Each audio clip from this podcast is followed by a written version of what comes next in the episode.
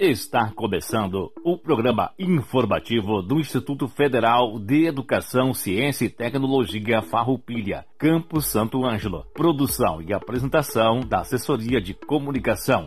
Servidores Samuel Miller Forrati e Adilson Moraes. Direção de Aldilson Paz Stamberg, diretor-geral do IFAR, Campus Santo Ângelo. Todo o conteúdo é de inteira responsabilidade dos seus organizadores.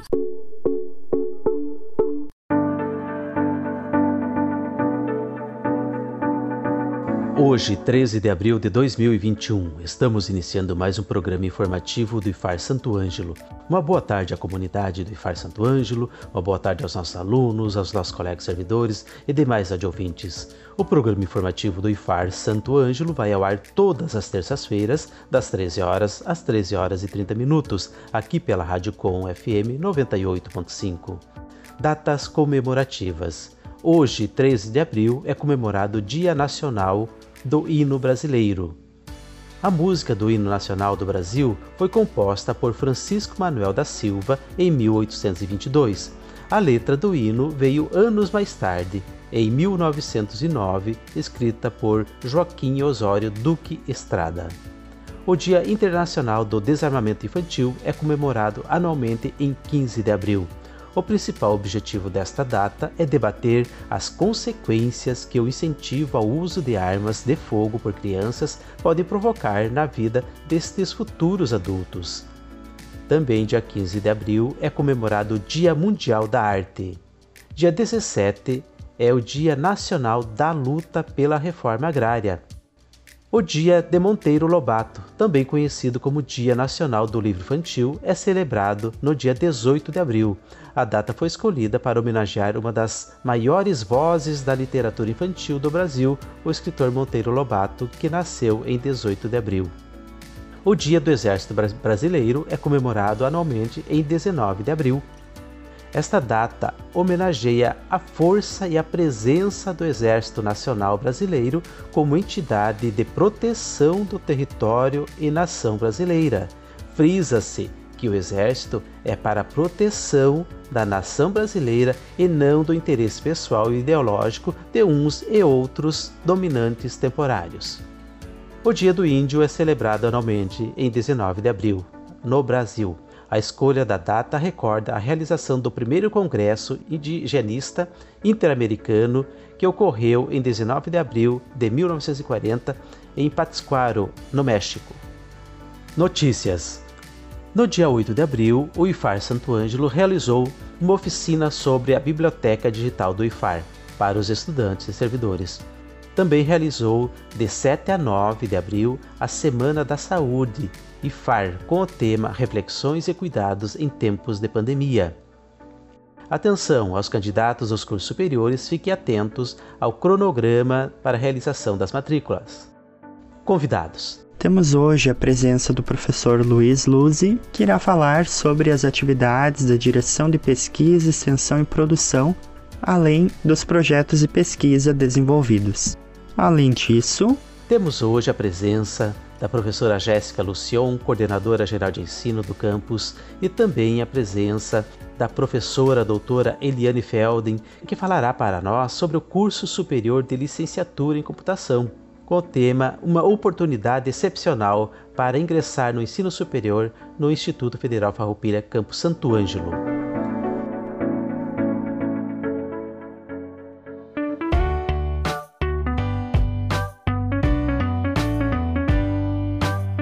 Prezados ouvintes da Rádio Com, é um prazer estar aqui novamente.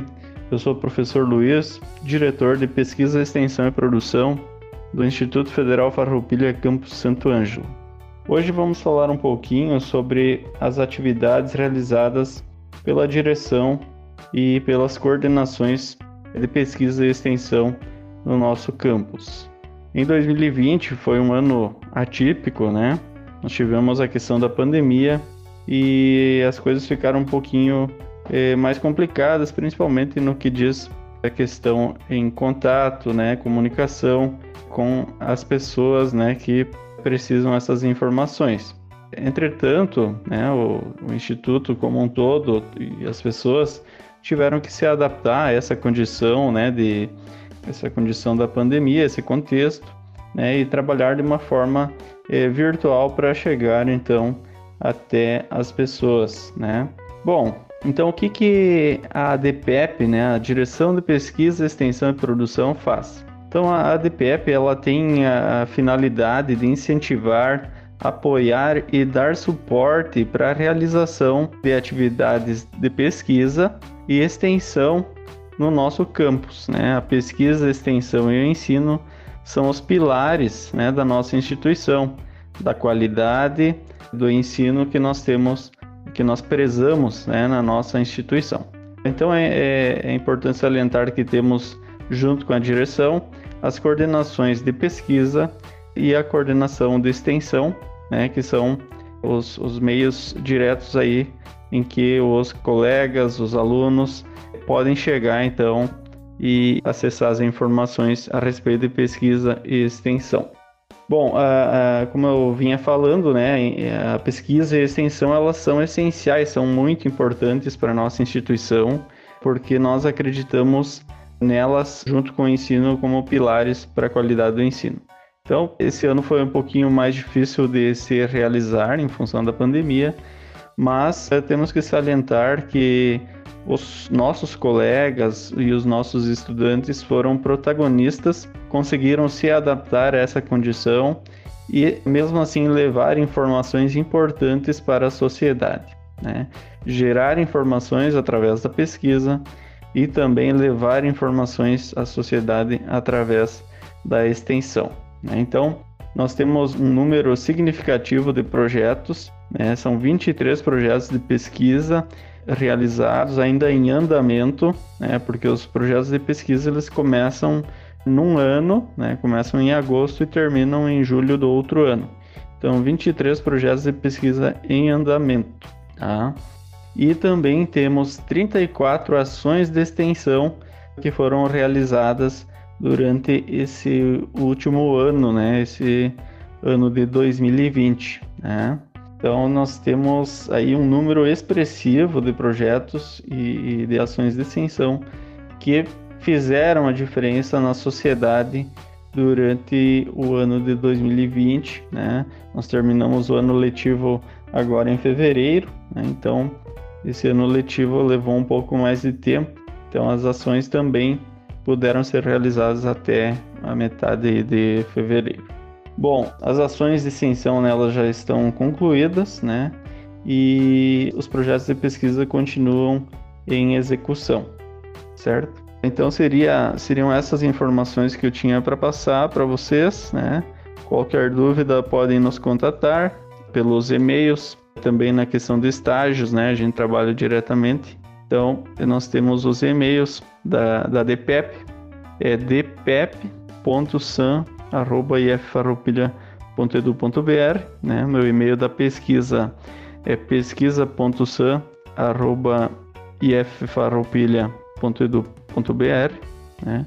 Da extensão é extensão.san.iffarroupilha.edu.br e o setor de estágios é estágios.san@iffarroupilha.edu.br. Ficamos à disposição para atender vocês nas suas demandas. Qualquer dúvida, nos contate. Um grande abraço a todos.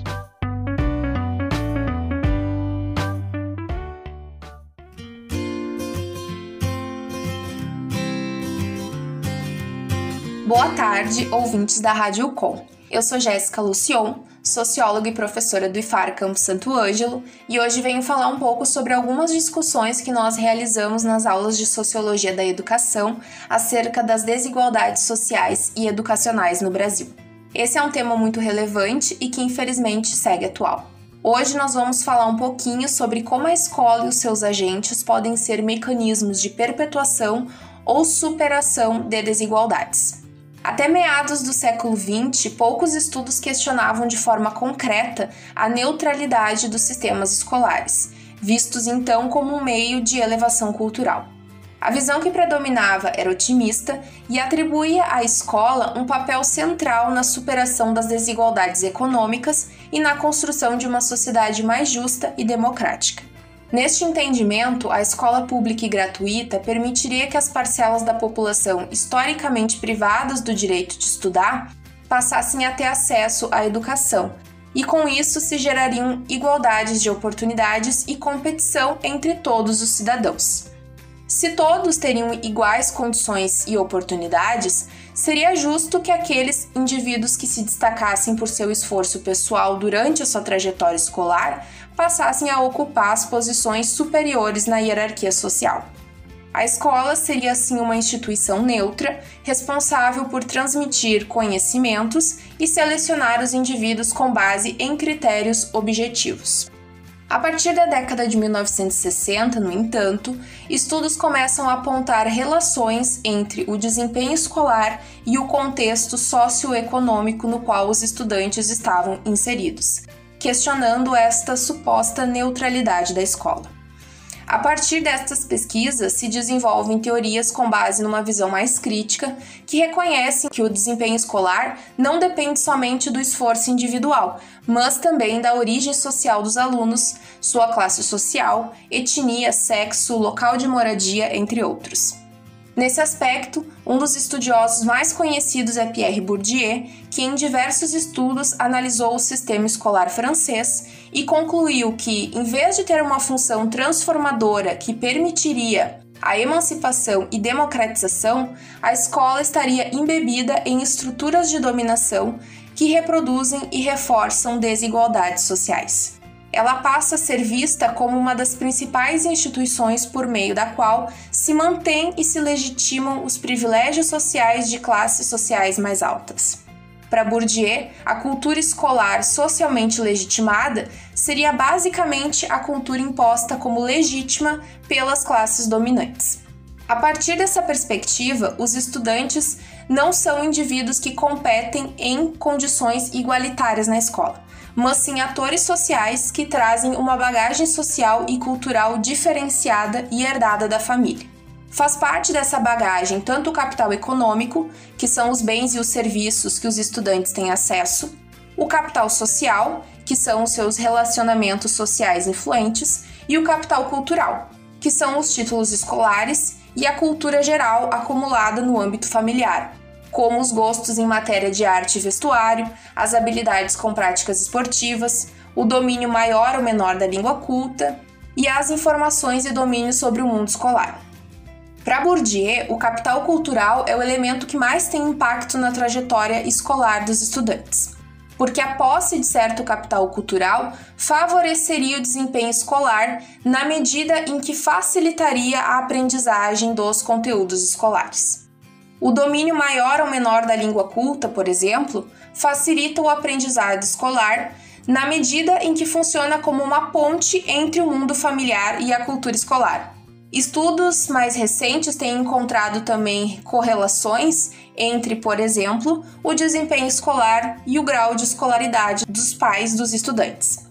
Assim, a educação escolar de estudantes oriundas de meios culturalmente favorecidos se tornaria uma espécie de continuação da educação familiar, enquanto para os demais estudantes poderia representar algo estranho, distante e até mesmo ameaçador. Além disso, o capital cultural propiciaria melhor desempenho nas avaliações. Para Bourdieu, a avaliação escolar não apenas verifica a aprendizagem, mas também realiza um julgamento cultural e moral dos estudantes. Cobra-se que eles falem e escrevam de determinada forma, que sejam interessados e disciplinados, que cumpram todas as regras do ambiente escolar. No entanto, essas exigências só podem ser plenamente atendidas por quem foi previamente socializado nesses valores. Os demais serão constantemente constrangidos a se adaptar por meio do que Bourdieu denomina de processos de violência simbólica. Caso não obtenham sucesso na adaptação, podem acabar abandonando a escola, pois a frustração com o fracasso escolar leva muitos estudantes a investir menos esforços no aprendizado formal. Dessa forma, sucesso e fracasso escolar não poderiam ser explicados unicamente pelos dons ou esforços pessoais dos estudantes, mas também pela sua origem social, que os colocaria em condições mais ou menos favoráveis diante das exigências escolares. A importância do capital cultural não torna o capital econômico menos importante. Mas Bourdieu evidencia que este é um meio acessório por meio do qual se consegue acessar determinadas redes ou estabelecimentos de ensino, se consegue ter dedicação exclusiva para os estudos, adquirir materiais e meios necessários para estudar e acessar bens culturais como viagens e intercâmbios. Essa disparidade é evidenciada, por exemplo, com a pandemia do novo coronavírus, que escancarou a problemática das desigualdades sociais educacionais, sobretudo no que diz respeito às condições de acesso ao ensino remoto. O Centro Regional de Estudos para o Desenvolvimento da Sociedade da Informação, CETIC, levantou dados que mostram que 75% dos internautas com 16 anos ou mais pertencentes às classes D e E acessam as aulas online exclusivamente pelo telefone celular. Entre as classes A e B, esse percentual é de apenas 11%. É inegável que as disparidades de acesso entre estudantes também criam oportunidades desiguais para a aprendizagem. Pesquisas realizadas desde o início da suspensão das aulas presenciais em 2020 têm indicado que para famílias com maior apoio e melhores condições financeiras, o estudo vira uma prioridade, mesmo diante das dificuldades. A pesquisa do CETIC mostrou que, entre os estudantes das classes A e B, os principais motivos para não acompanhar as aulas remotas são não conseguir ou não gostar de estudar dessa forma, a necessidade de cuidar da casa, dos irmãos ou de parentes e a falta de motivação. Já entre os estudantes das classes D e E, os principais motivos apontados são a necessidade de buscar um emprego, de cuidar da casa, dos irmãos ou outros parentes e a falta de equipamentos para acessar as aulas. Sinteticamente, é possível dizer que as reflexões de Bourdieu sobre a escola partem da constatação de uma correlação entre as desigualdades sociais e escolares. Segundo ele, por mais que se democratize o acesso ao ensino por meio da escola pública e gratuita, continuará existindo uma forte correlação entre as desigualdades sociais e as desigualdades ou hierarquias internas aos sistemas de ensino. Os teóricos da reprodução, como é o caso do Bourdieu, foram muito criticados por exagerarem uma visão pessimista da escola. Muitos estudos foram publicados mostrando que nem sempre as desigualdades sociais se reproduzem totalmente na escola. Além disso, muitas pesquisas mostram que a classe social não poderia ser um critério de diferenciação no que diz respeito às práticas escolares, pois não capta todas as diferenças entre as famílias de uma mesma classe social. Além disso, as escolas e os próprios professores não seriam todos iguais, Há variações no modo de organização da escola, nos princípios pedagógicos adotados, nos critérios de avaliação, entre outros. E há também as diferenças regionais, que precisam ser consideradas quando adaptamos, por exemplo, uma teoria francesa para analisar a realidade brasileira. Precisamos considerar, no entanto, a grande contribuição de Bourdieu para a compreensão sociológica da escola, de ter ressaltado que essa instituição não é neutra.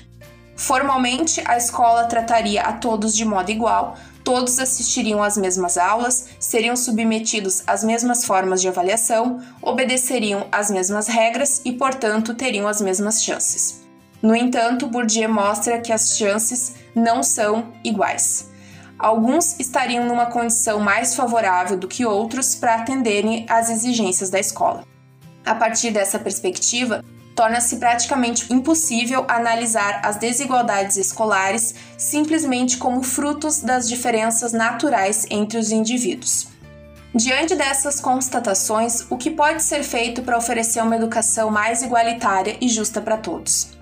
As desigualdades podem ser combatidas a partir da própria escola, dos professores e dos seus projetos políticos pedagógicos.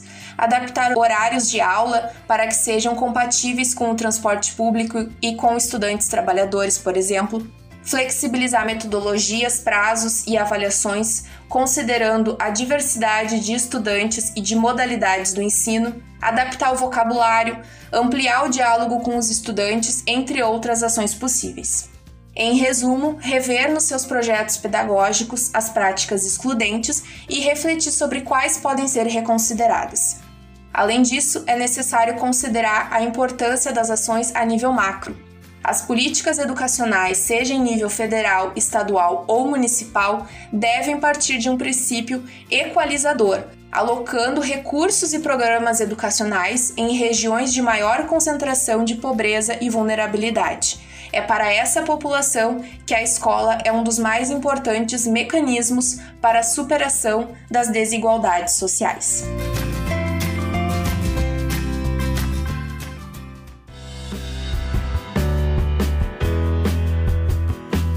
Uma boa tarde a todos.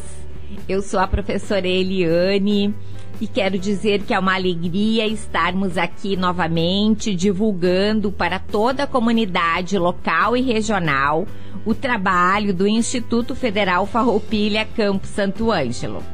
Hoje, em especial, o objetivo é apresentar para vocês o curso superior de licenciatura em computação como uma oportunidade excepcional para ingressar no ensino superior. Os cursos de licenciatura formam profissionais para trabalhar nas escolas e também nas instituições não escolares. Assim, o curso superior de licenciatura em computação do Instituto Federal Farroupilha, ele forma professores para o ensino da computação e para orientar a inserção da informática na educação. E por que ser professor no Brasil? A Constituição Federal Brasileira garante o direito à educação a milhões de brasileiros. São crianças, jovens, adultos que desejam ingressar nas escolas em busca de uma formação cidadã. Portanto, educar é uma ação fundamental Ser professor é atuar com a formação de pessoas e ser um protagonista na necessária transformação social. Portanto, o Instituto Federal Farroupilha Campo Santo Ângelo também assume esse compromisso como política institucional a formação de professores. Portanto, o curso superior de licenciatura em computação, ele forma o professor, mas ele também forma o profissional preparado para atuar como um gestor de tecnologias da informação e comunicação, como um consultor de informática muito capacitado para tomar decisões quanto ao desenvolvimento de sistemas computacionais. Também forma o analista de suporte de ambientes e sistemas computacionais para apoiar, para solucionar problemas em diferentes contextos, em diferentes organizações e instituições. Na atualidade, nós constatamos que as tecnologias da informação e comunicação, elas estão presentes na sociedade em diferentes espaços. Assim, há naturalmente uma exigência pela formação de um profissional preparado para trabalhar nessa direção diante das novas formas de ensinar e de aprender com a inserção das tecnologias. Portanto, o curso superior de licenciatura em computação, ele prepara o profissional para atuar junto às escolas, orientando quanto ao uso efetivo e adequado das tecnologias da educação.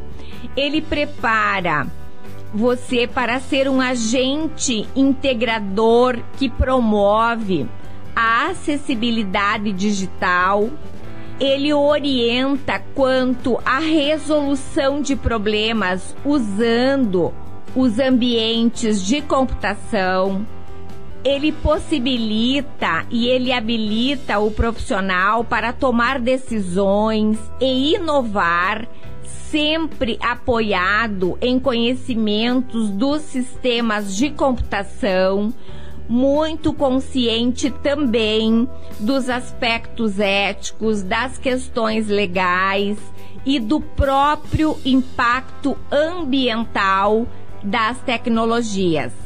O curso também se preocupa e se responsabiliza em preparar o profissional capaz de avaliar diferentes projetos de sistemas de computação, empreender e exercer liderança, coordenação, supervisão, gestão na sua área de atuação profissional. Enfim, o curso superior de licenciatura em computação é uma oportunidade para você se constituir esse profissional que o mundo do trabalho necessita. Portanto, convidamos você para investir na sua formação sendo mais um acadêmico do Instituto Federal Farroupilha Campus Santo Ângelo. A seleção para o ingresso no curso é pela nota geral do Enem. Convidamos você para ser IFE e já estamos esperando você. Nos acompanhe nas redes sociais e saiba mais sobre o ingresso nos cursos superiores.